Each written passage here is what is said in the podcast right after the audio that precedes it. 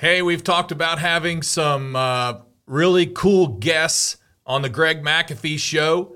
And today is the day we're going to have Ken Goodrich, and he's going to share his story and some of his business insights of what it takes to be successful in business. So if you don't know, Ken began his HVAC career as a 10-year-old boy holding the flashlight for his dad, servicing Gettle air conditioners. Fast forward, Ken is now the chairman of the board of Gettle Air Conditioning and Plumbing.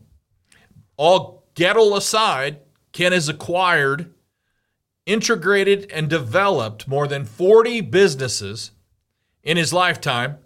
He's considered home service industry icon, who I call the Titan of our industry.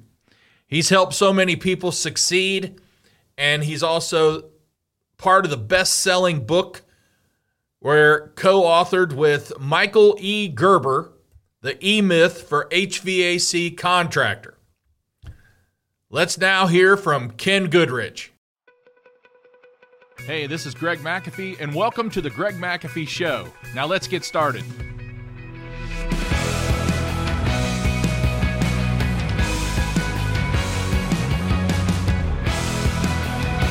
So today we want to welcome Ken Goodrich. I've already told you a little bit about him, and I've got some questions for him that all of you will be very interested to know more about, and just where our HVAC is going. We just talked a little bit about that, but you know, Ken, a lot of times people ask me, did you know you were going to be this successful, or did you know this was going to happen, and did you know you were going to own this, and all that kind of stuff? And you know, you're 100 times bigger than we are. And I just have to ask you, if you don't know, folks who are listening, Ken used to carry a flashlight for his dad when his dad owned a heating and air conditioning company. And Ken, when you were carrying that flashlight, I mean, did you have any idea what the future held for you? Well, certainly not then. You know, I mean, I was enslaved in the family business. And, you know, I'm out here in Las Vegas where I'm sure every market has their weather nuances, but I'm in Las Vegas where most of the air conditioners at that time were on the roof. And, you know, we were working on the roof all day, every day in the summertime.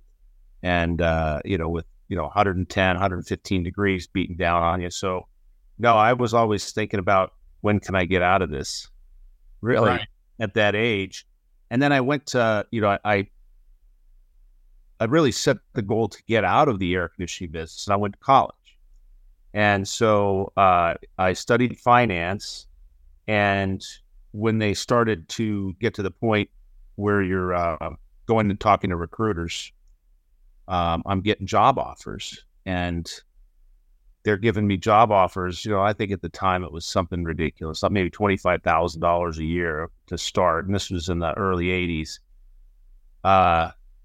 Maybe 30,000, but and I said, I'm making 60,000 a year, part-time side job in air conditioning. So I decided at that point that I wasn't going to go the finance route, and I'm going to buckle down and start my own HVAC business and be an entrepreneur, because I knew that well. I knew how to make money at it. I had some new tools from school, and I thought I'd go at it that way. So no, just to clean up that question, no, when I first got in it, while it was fun working with my dad and I learned a lot of stuff, I couldn't wait to get out of it back then. You worked with your dad for about how long? 15 years. You know, I started with when I was 10 years old. And then, you know, every night, weekend, and summer since that moment. And then he passed away when I was 25. And I bought the family business from my mom, which was me in a van. You know, it was one van, and that Dad and I used to ride along with, and a 3x5, those 3x5 postcards with the customers' names and everything written on them, and the last service call in a little box. That's what I got. Sure.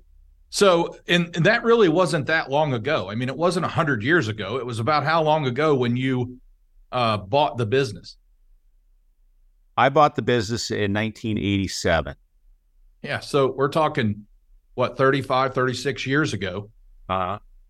And just to give a snapshot, fast forward, Gettle was doing about how much in the last year or so? You know, Gettle's $300 million business in 4 states and, you know, over 1,000 employees now. And there's a whole backstory how I got to Gettle too. But over the course of time, you know, I bought the business from my mom, and my dad was never interested in expanding. You know, he didn't like employees. He was an excellent technician, and he took care of his customers. He was a good salesman. He knew how to keep his prices up. He made money, and he left it at that. He just didn't want to chase people around.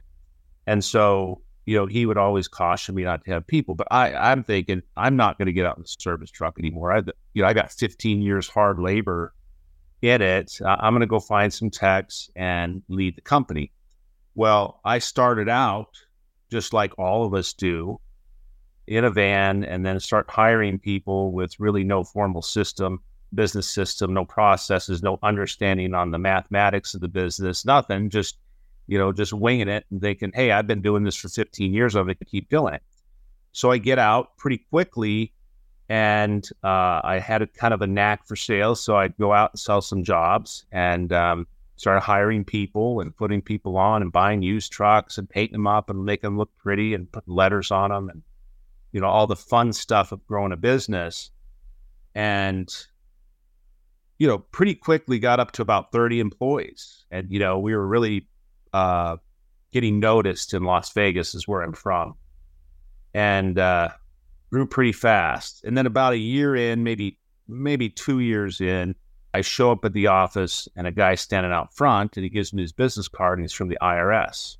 And he says, I'm here to talk about your delinquent payroll taxes. And I said, what's payroll taxes? I mean, I didn't even know. And he quickly showed me what those were by taking all our money out of our bank accounts, my personal bank accounts, on bouncing our payrolls, taking a few trucks, all that nonsense, and really set me into a tailspin. So I, you know, most everybody quit except 2 guys. And so it was me and 2 guys. I had $4,000 in my pocket, cash. Nobody would take my checks because we had bounced all these checks because the IRS garnished my accounts. And so I went out every day. I sold a job, paid for the equipment with cash. My 2 guys went and put in. I went and found another one, and we dug ourselves out of that hole. At the same time, I got this book called The E-Myth. The E-Myth, Why Most Small Businesses Don't Work and What to Do About It. A friend had given it to me. And so I read the book, and I'm like, this guy has had to been following me around in the bushes and watching what I'm doing, because he knew every stupid thing that I was doing, right? It was right there in the book, and he showed me how to fix it. So I just diligently dedicated myself to pull this company out of the hole. Now, remember, I bought the business from my mom. It was the family business. I was making payments. So I couldn't go back and tell my mom that I crashed the family business inside a year and a half, you know, that my dad had run successfully for 20 years, you know, so I just had to gut it out. I had to get through this. Right.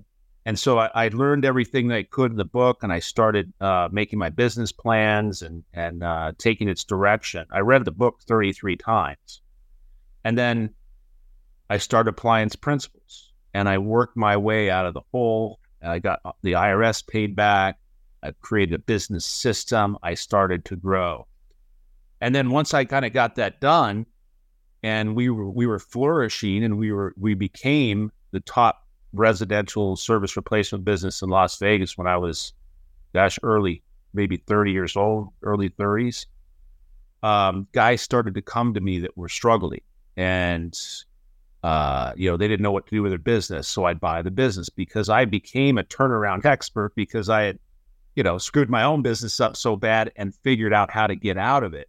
So I started buying these broken companies or guys retiring and put him into my business. And I built a pretty sizable business back then. And you know, just kind of pulled myself out of the muck that I had created for myself. And then that's when the consolidation was coming along, mid-90s, right? You know, ARS and GroupBack and all those companies. And so I sold the company to ARS, and which was my plan. You know, my plan was I'm going to build a company. You know, I didn't want to go the finance route, so I'm going to build this company, sell it, make some capital, and then sit back and see what I really want to do in life. You know what they say, follow your passion, right? Right. So I do that, and I execute my plan. I had planned to sell the business for $1 million because, you know, I was young. I didn't know what the value of money, what $1 million meant. You know, I didn't realize how little money $1 million is, right? But anyway, that was my goal. And I sold it for $6 million. So then I get through it. I kind of get de-stressed because the business is off my back for a while, and I start to regret the decision, saying, man, I'm traveling around at ARS and looking at everybody else's company. I'm like, man, I could have done that. Oh, I like that idea. Man, if I had done that, I would have been this much bigger. And I started to really get more interest in the space. And so I decided I was just going to live out my non-compete and go try it again. So I lived out my non-compete, and this time I had a little bit of capital, and I had a lot more knowledge because, you know, when I worked at ARS, I had... I learned things that you typically wouldn't get to learn in this type of business, right? I learned how to do an acquisition. I learned the math behind that. I learned how to manage multi-branches. I learned how to, you know, think strategically and long-term planning. I learned the value of, you know, making an annual plan and sticking to those numbers and really digging into the KPIs, metrics of the business. So really the corporate governance that the big companies have, I got to experience there for 3 years. And I had worked my way up to, I was leading the acquisition charge. And like I said, I was all over this country in the best shops in the nation. And I was just soaking in all the information. So then I said, I want to go at it again. Now, that's a long way to answer that question. I can keep going if you want, though. That's very interesting. I mean, you know, these guys that are listening, you know, they're doing anywhere from 15 million, probably tops. So, and a lot of them want to grow. And so, yeah, I mean, keep going. Okay. So then you know, I lived out my non-compete, and I found a little company in Las Vegas, and it did $300,000 in sales the year before I bought it. And it was just a guy and his son and a couple trucks, you know, but the business was maybe 50 years old. You know, the brand was 50 years old. So I bought the business, you know, didn't pay a lot for it. Gave him half down, he financed half, and we went to work. And I put a team together, and we took all the processes that I had learned, you know, through my former business and what I had learned at ARS, and I started to put our business plan together and how we're going to go to market. And we, like, for instance, we closed on that business on June 1st of 2000. And we to June 1st of 2000, and he did $300,000 the year before. Between June 1st and December 31st, we did $3.9 million with the same customer base and the same guys and the whole thing. We knew how to execute. And in that particular case, here's something that that people ought to hear about doing acquisitions. The best part of this deal was he did a lot of repairs. He was not showing the customers the benefit of a replacement sale. So we had just a very fertile ground, lots of opportunities. Every service call this guy had maintained for decades, these units, and did a great job at it, but no one's ever asked him to buy an air conditioner. So we just started to, you know, suggest they think about it, and or in some cases we say, look, you should not put any more money in this 27-year-old unit, right? And, you know, the customers were saying, we were always wondering when you were going to ask, right? And they'd say, they're waiting on it. Yeah, they were waiting on it, and they just would buy. And we just took off like that. And then I started using, again, all these techniques that I'd learned, one from my crash, you know, one from me figuring out how to fix a broken business. I started acquiring every little small business I could in Vegas. And I built a behemoth in Vegas called Yes Air Conditioning and Plumbing. And I moved some locations into Phoenix. So I built that one up, then I had 7 locations between Vegas and Phoenix. And we were doing fine, and we're doing great. You know, we were, by that time we were at Blaze over 30 million in sales. And this goes back to, you know, 2006, 5, 6, something like that. And 2007 comes along. And if you recall, you know, the economy is getting a little sketchy, right? And so I go to Comfort Tech. Remember the convention, Comfort Tech? Right. So I go to the convention, Comfort Tech. And when I get my badge, I get this invitation from ARS that says they're having a cocktail party and I'm invited. So I said, okay, what the heck, you know, maybe I'll see some old friends. So I go to the cocktail party, and the business had sold to private equity, so I didn't know anybody there, but I was the only guy that showed up, the only guy who showed up to this cocktail party. So I got a captive audience with these people, and we cut a deal to sell Yes to them that night. Wow. Shook on everything, did the math. I had my financials, you know, gentleman's agreement, but, you know, we eventually sold it a couple months later to ARS.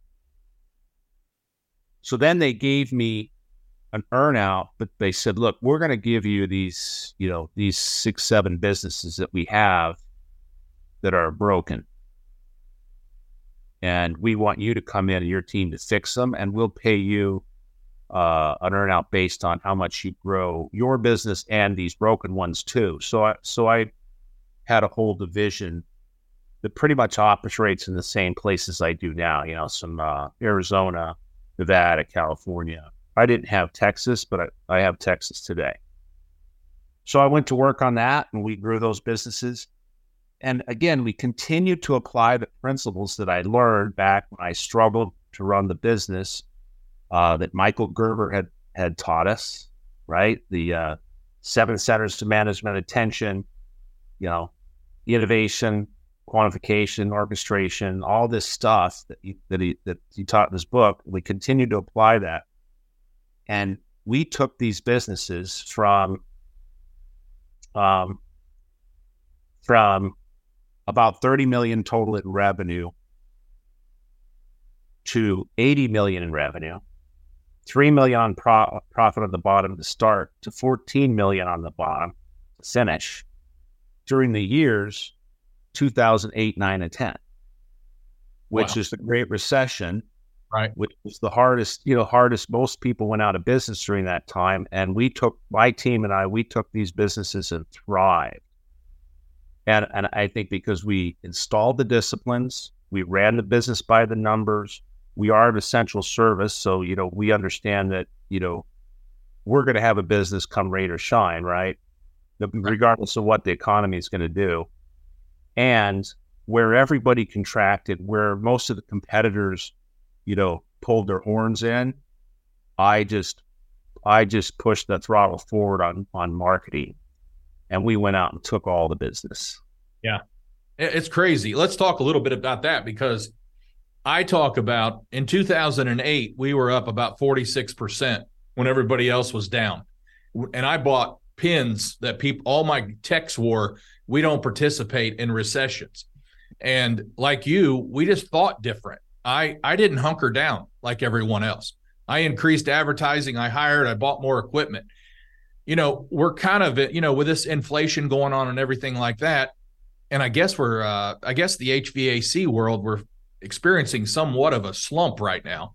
I don't recognize it, but a lot of people do. What kind of advice can you give them a little bit about how you dealt with that? And that's just one of them, I'm sure, but 2007, 2008, 2009.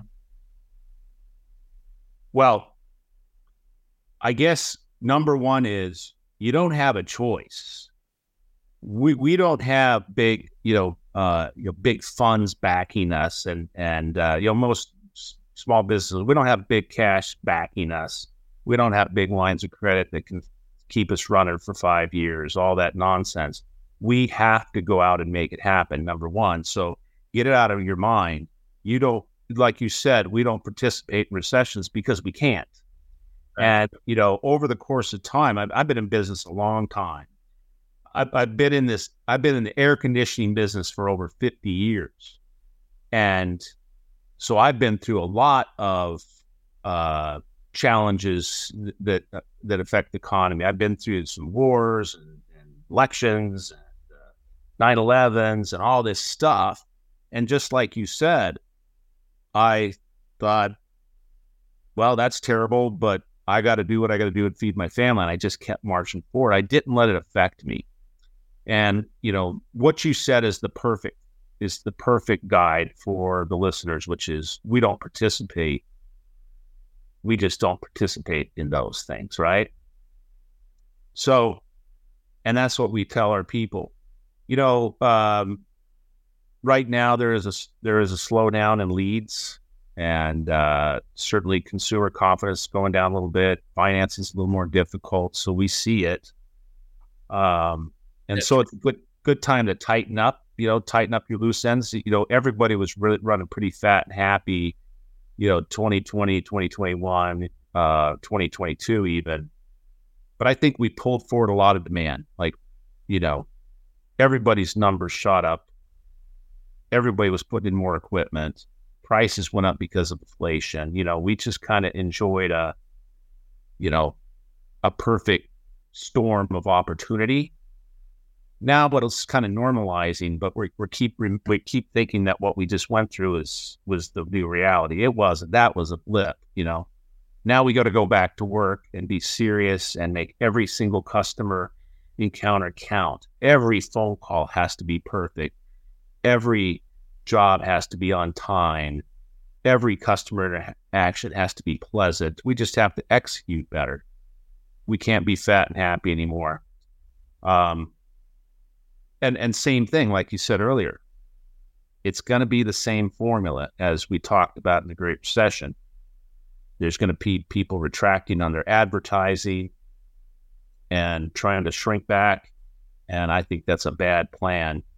I say lean in on it, be more precise, and go keep gathering customers. So a lot of people think, a lot of companies think, when it gets tight like this, that we should just lower our price. What's your opinion on that? I just think that's a, death nail number one for them. I just think it's a bad idea. I don't think us as an industry, I think that many contractors way underprice their services, and it's tragic that they work so hard and take so many risks for so little profit.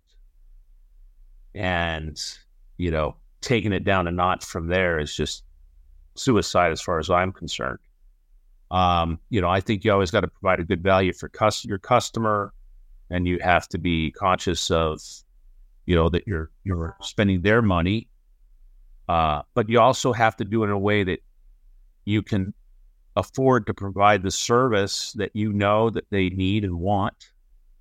And, what kind of matches the core values of your company. So do not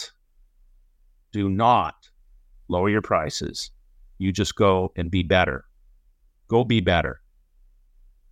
Exactly. And I've talked on this podcast basically about the help you gave me with prices. And I've been doing this 33 years. So you just can't have an ego about what you know in business, because there's always someone out there that knows more and that can help you. And I know you've got a lot of mentors and advisors, but that was the best advice I was given in a long time. your prices are too low. And my mentality was, look, I'm in Dayton, Ohio. You're in Las Vegas. I know Dayton, Ohio. But what happened was I took that challenge and I raised my prices gradually, didn't notice any difference. Then I raised my prices and I didn't notice any difference. And now we're substantially higher than we were. Profits have never been better. And I don't know what a lot of people were thinking like I was, that if I raise my prices, I'll lose sales. And it's quite the opposite. Hey, look, man, when you're facing closing your business like I was, what you really have to do is really stay on top of the numbers. That daily activity has to be, where am I at? How am I pacing for the month? How much money do I need to cover my overhead? How much cash do I need to cover my payables? All the stuff. You got to be on top of it. Well, once you install that discipline in yourself and in the business, you know your cost. You know what it costs to do business. And it was so clear to me that I had to charge more, and what I had to charge to make even a fair profit. And, you know, in certainly in Mark, when I'm in Las Vegas, I got a lot of pushback from my contemporaries, my competitors, about my pricing. But I'm like, until you sit down and go through the exercise that I had to go through, and you dig into the mathematics of this business and understand it, then don't even talk to me about it. I know that I'm doing the right thing, and until you start doing what I'm doing, you're never going to make any money. And so they fought it for years. And I continued to grow, and I continued to thrive, and I continued to move into other markets. And I got to the place where every market we've ever served, we have been the highest price and either number one or two in the market, which is contra to the belief that you need to lower your prices. We could provide the value and the service that they couldn't, and customers, that's what they want to buy. You don't want to go. You cannot build a business with transactional customers, meaning that customers that only care about the price. You can't build a future with those people. So you need to go out and find the relational customers who appreciate you for the quality and the service that you provide, and is willing to pay for that and to have you at their beck and call when they need you. And that was my philosophy. That's always my philosophy. Interesting story, though, just like yours. Guy comes to me he reaches out to me and says, hey, I'm in Clearwater, Florida, and, you know, I need some help, and I've been in business for 30 years and blah, blah, blah, and, you know, tell me the story. And I'm coming out to Las Vegas. Can I meet with you? I said, sure, come on out. So we meet, and we start talking. Nice guy, you know, Trane dealer, telling me all the situation. I'm looking at his pricing. I'm like, here's what I need you to do. I need you to go back to your hotel room, log on to your Service Titan, and double your replacement sales prices tonight. Double them. I don't know what goes on in Florida, because these guys, everybody has the same number. No matter where I go in Florida, they want to sell an air conditioner for $7,500. I don't know why. I'm like, you're not making enough gross profit dollars per job to build anything with. You can't survive with that. And he goes and starts talking about, well, it's the market there. And I said, listen, there is no HVAC market. We're not in pork bellies, right? We're not in copper. We're selling a service. The market is made with you and right in front of that customer. That's when the market is made, with your offering, and they accept that offering. That is the market. So I said, rather than saying the word 7,500, say 15,000, and you're going to have the same damn result, and you're going to make some money in your business, right? So he, you know, he was a little weary. I will listen, just do it for a week. What do you got to lose? Maybe you lose a couple jobs. You can always come back and cheat Charlie him if you want. Right. Week goes by, he goes, I sold every job for $15,000. I go, yeah, just like I told you, right? So he keeps going on with that. I said, now let's talk about your equipment. I love Trane equipment. I've been a Trane guy most of my whole career, except I don't sell because the prices are, you can't make a profit with them. They're stealing all the profit from us by their high cost goods, right? So I had to make a change. And, you know, when you really start paying attention to what you're spending and your gross profit contribution per job on your replacement sales and trying to really drive that up and negotiate with your vendors, build better partnerships, you know, make sure you have incentives like, you know, year-over-year growth rebates, year-over-year growth discounts or whatever, you put that stuff in place, now you can really start generating some gross profit dollars. And that's what it's all about. So anyway, so he goes at that. He goes at that. He starts attacking his COGS, cost of goods sold. And then he calls me up and says, I've never made so much money. I can't even believe it. And he says, here's the weird thing. People are calling me and I'm getting more referrals now that I'm the most expensive. So then he calls me recently and he sends me a big box of cigars and said, I just want to tell you, I just sold my business for $40 million and it never could have happened if I didn't have that lunch with you. I thank you so much, you know, and I was happy to do it to help him. But it was all because of that one thing, you know, make sure you're priced right.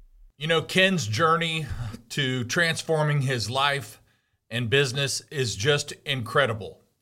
I still call him the Titan of the HVAC.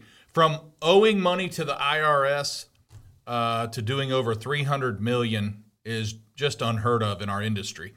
But don't miss the opportunity to learn how to take your business to new heights and go even deeper into Ken's incredible story.